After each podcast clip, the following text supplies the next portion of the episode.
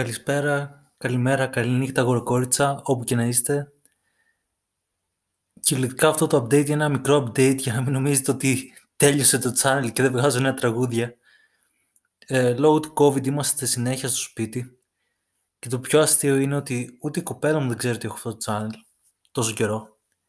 Οπότε δεν θέλω να τραγουδάω όταν είναι εδώ και τώρα είναι όλη την ώρα στο σπίτι. Οπότε καταλαβαίνετε γιατί το channel δεν, δεν έχει καινούργια τραγούδια εδώ και κάμποσο καιρό.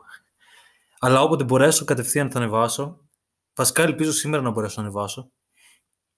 Αν όχι μέσα στις επόμενες μέρες ελπίζω. Ε, ένα τρελό ευχαριστώ γιατί μόλις μπήκα και βλέπω ότι φτάσαμε 2.200 listeners. Λέω εντάξει, έχω χαζέψει εντάξει με αυτόν τον αριθμό.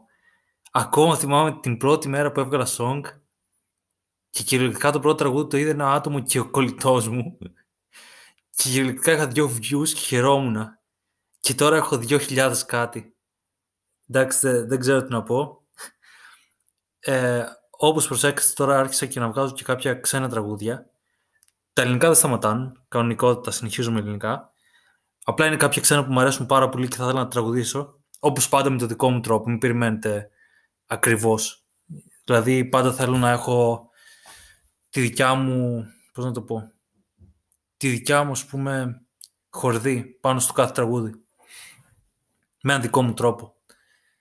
Ε, ελπίζω να είστε καλά. Ελπίζω να περνάτε καλά. Ελπίζω να έχετε καλές διακοπές τώρα που έρχονται. Και καλή συνέχεια σε ό,τι κάνετε.